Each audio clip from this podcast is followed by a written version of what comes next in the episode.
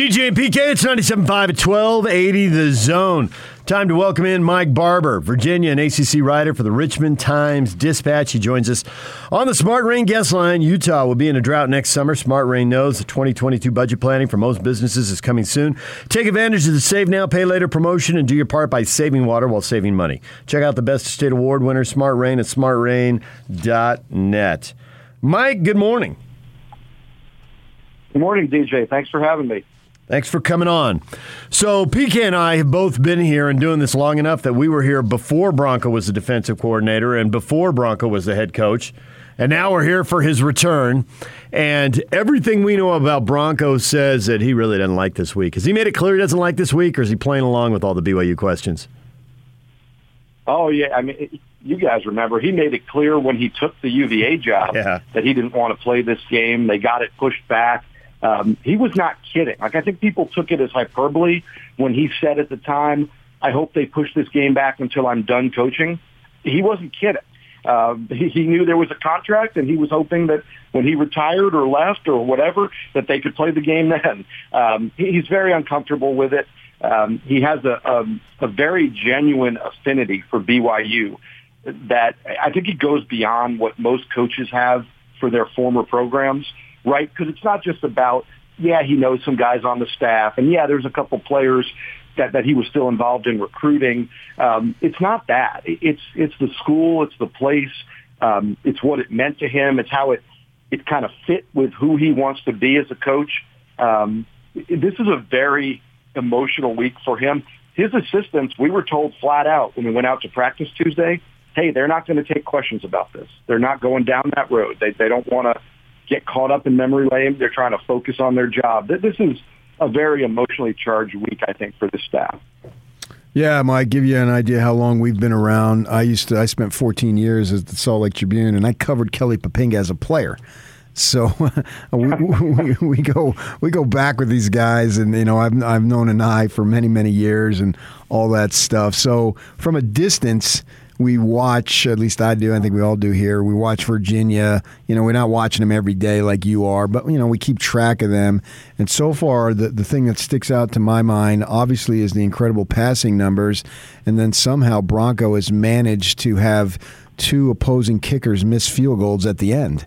And I don't know, I don't know how he's done it, but, uh, you know, they've, they've got this winning streak. They're six and two but it seems like it's a little bit of a razor thin margin there between being six and two and being something else. Oh, no doubt, no doubt, and, and you know they uh, those two games that they won with their amazing field goal defense, and I'm mm-hmm. kidding, it was just shanked by the opponent, but you know, two different styles of game. Miami, they came out and played really, really well. And then it felt like they kind of ran out of gas, and, and here was Miami coming back, and they held on for that one. Louisville, I mean, they got pretty well smoked in in the third quarter there, and and um, it looked like they were going to get blown out, and then they manufactured a, a fantastic comeback um, that would have been for naught if the field goal goes through for the opponent. So, um, yeah, you've had some some wild ones. You've had some things about this team that are still questionable. Uh, they give up a ton of big plays defensively, very un-Bronco, but that's a it's a thing the last two years really that they've given up these, these 35 yard and longer uh, scoring plays, passing plays, running plays. It, it's coming all over. Um, it, it's a very interesting team. I believe they're very good, but they're not perfect, and and there are many areas they present as being beatable. So, is there a common link with these big plays? They they miss tackles. They're not athletic enough, and guys are running past them. Uh, can you draw a line and connect all these? They, they insist that it's missed assignments, and, they keep saying, and, and I mean, maybe that's right, but it's not worth anything. They keep saying, like, hey, on the long touchdowns, 10 guys are in the right spot and one's in the wrong spot. And, you know, they keep repeating that the ball always finds you if you make a mistake.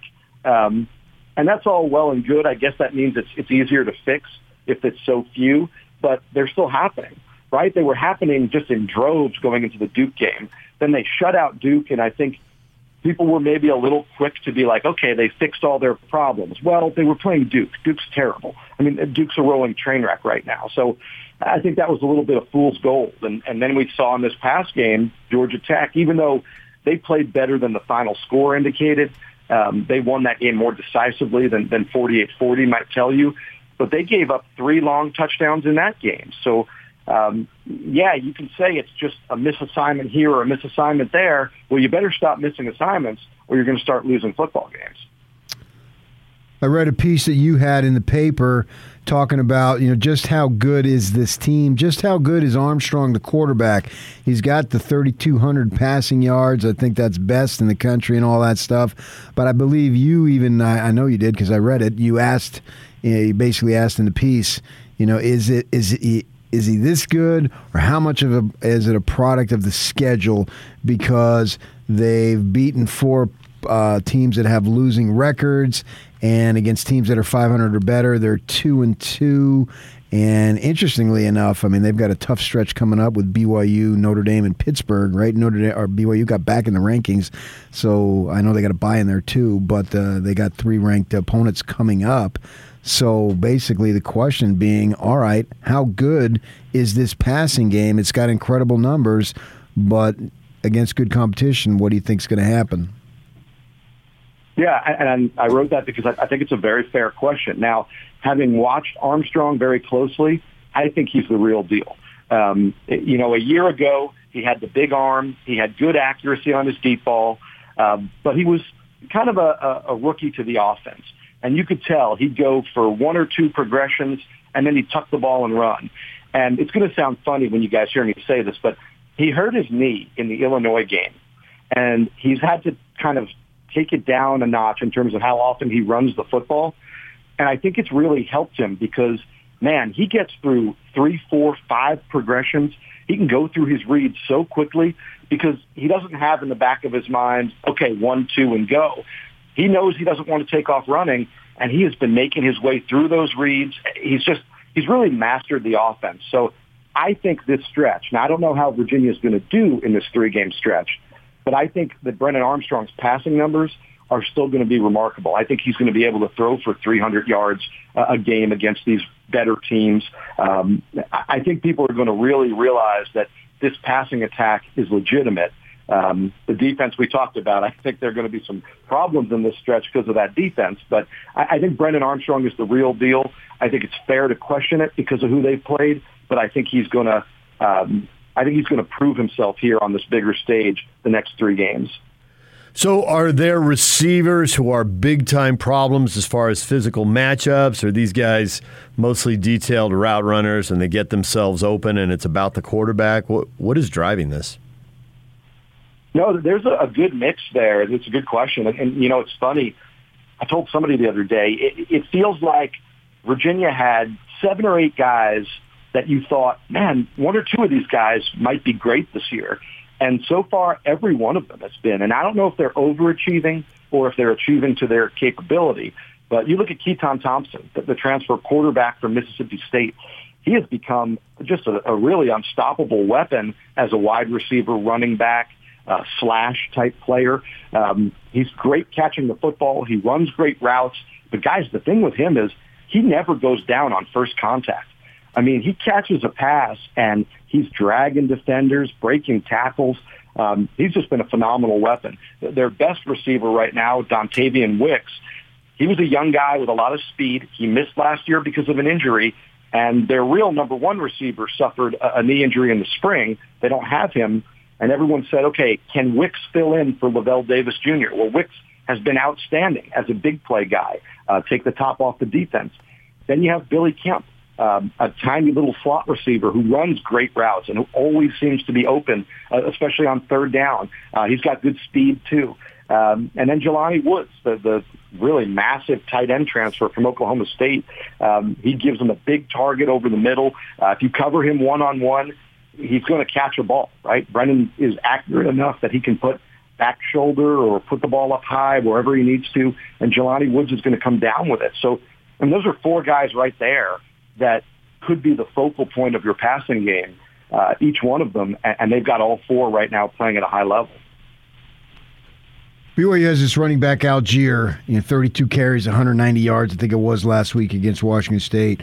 With Virginia's ability to move up and down the field very quickly through the air, do you think that uh, BYU would be maybe looking toward toward toward having a better ground game so they can eat up some clock and keep that offense off the field? And if so, how is the defense against the run for Virginia? Yeah, it's a good question, a good point. If it were me, that's what I would do. I would try to hold on to the football. Now, the problem is twofold. Virginia's run defense, when it's not making a mistake, has been very stout. Now, so they're hard to run on until they make a mistake. And I, I think what we've seen is some teams, I'm thinking about Wake Forest, that really were like, okay, we're going to hold the football and we're going to work our way up and down the field. And a few times plays just popped and, and they scored maybe quicker than they wanted to. Um, obviously, you're not going to give back the seven points. Um, it, it is going to be the interesting matchup in this game. I think if you're BYU, you want to try to do the Wake Forest game plan. Uh, you want to throw some underneath passes. You want to run the football effectively. Um, you want to keep your offense on the field, keep your defense fresh. And then I think when Armstrong's out there in that offense, you know, what teams have been doing, guys, is they've been mixing up their defenses a lot more than their identity. Uh, Robert Anae said this to me the other day um, about Georgia Tech.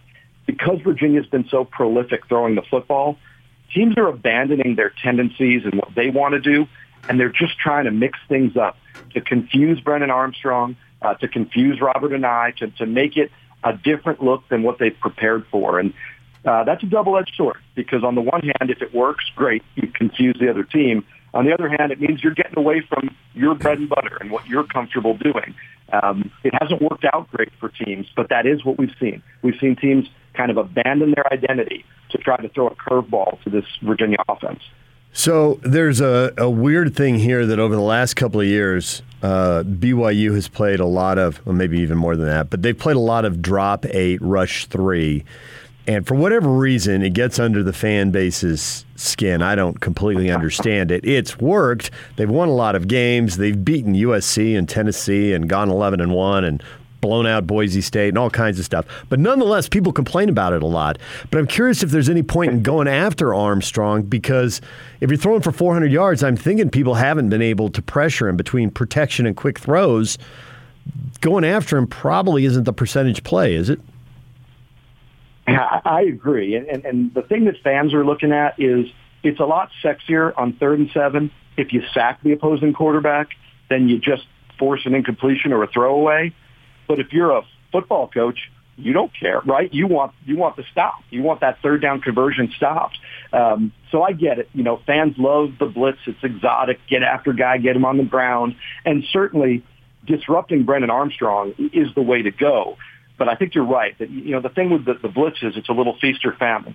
And Armstrong has been so good, and he's got so many good receivers that if you come after him and you don't get him, that's going to be a big play.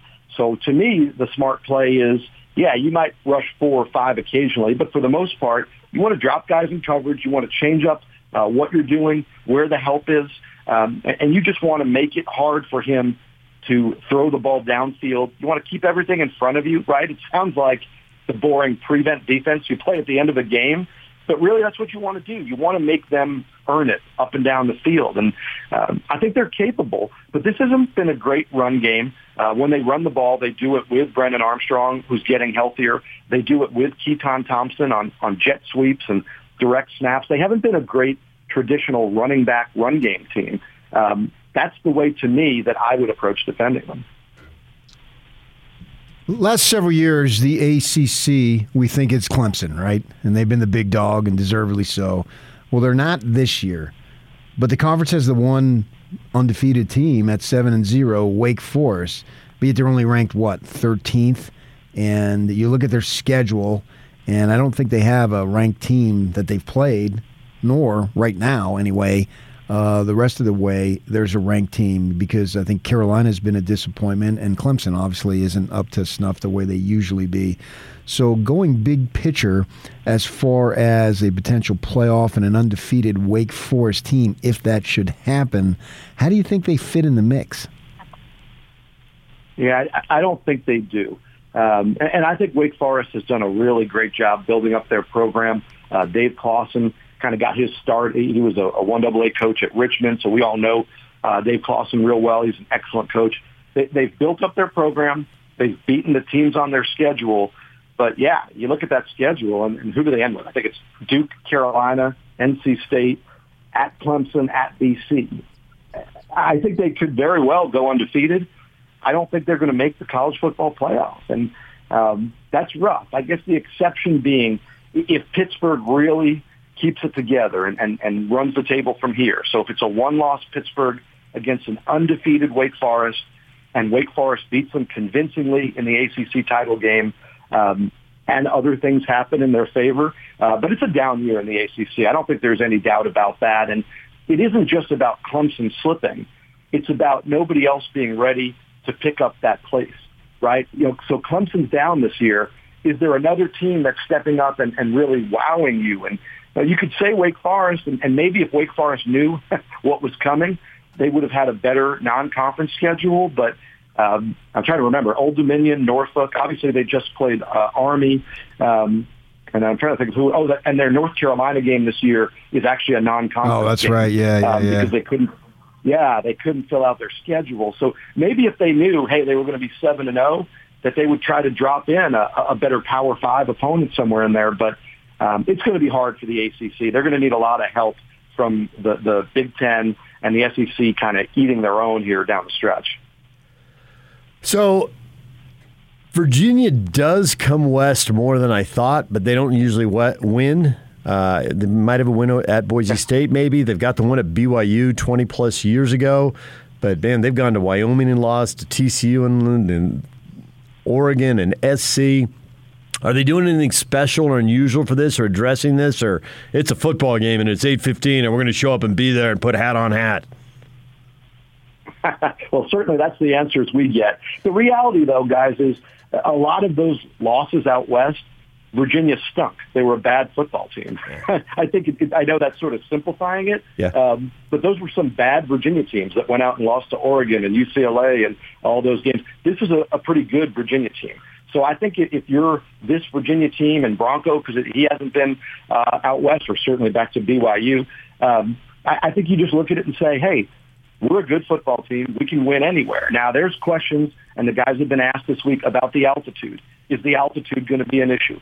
The late kickoff, because it's 10:15 here, is that going to be an issue? And, and they say the right things, but the reality is we don't know. Um, they may get out there and find the first quarter they have trouble with the altitude. They may find in the fourth quarter that it catches up with them. Uh, they may find that with a late start, they get off to a sloppy beginning. I think we're going to know a lot in the first few drives. Is can Virginia? They don't have to play great in the first few drives, but they have to make sure they're not down fourteen nothing. Right? Get your legs under you. Get used to where you are. Understand, hey, you're in a real game because it's a step up in, I think, the competition level. Uh, I think the end of the first quarter, we're going to know a lot of the answers to these questions we've been talking about. Um, and at that point, though, you're in the fire. Before we let you go, Mike, I have just been told that you're a brother.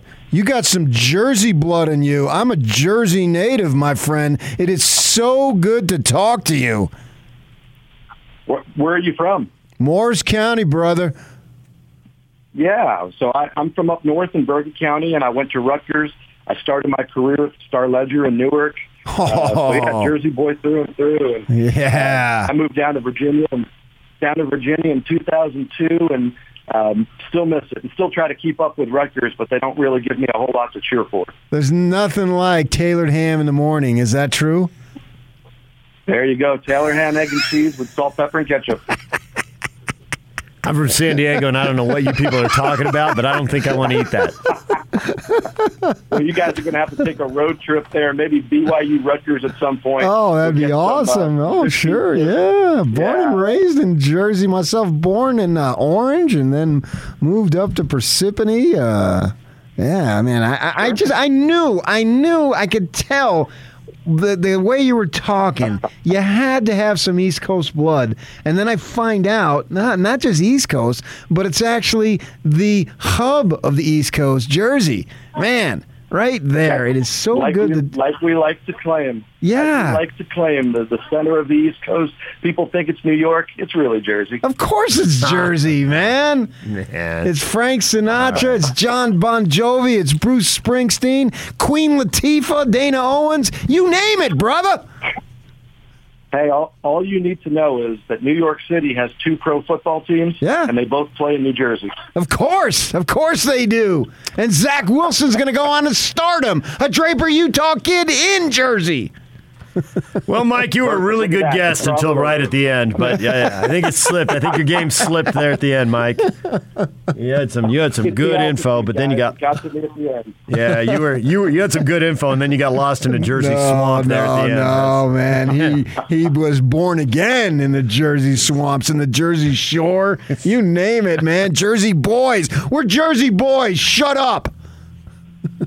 I love it. Next time I come on, you'll have to play some Springsteen as my intro. There you Uh, go, man. Down to the river. Tramps like us.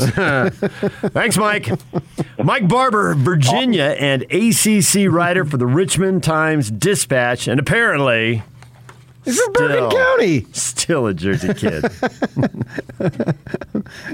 he was like, he was so Jersey that he didn't even want to give you credit for. Listen, you're in Utah. I don't know if you're Jersey. Let's find out where you're from.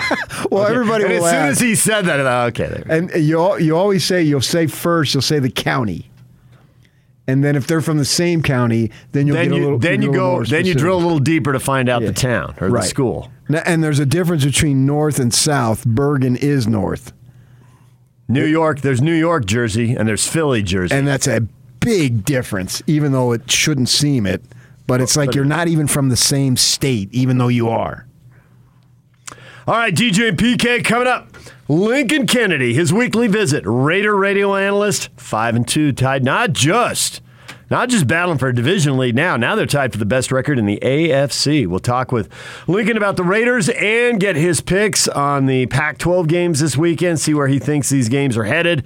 Utah and UCLA among the big games. Although ASU's got a big game too. We'll talk with Lincoln Kennedy next. Stay with us.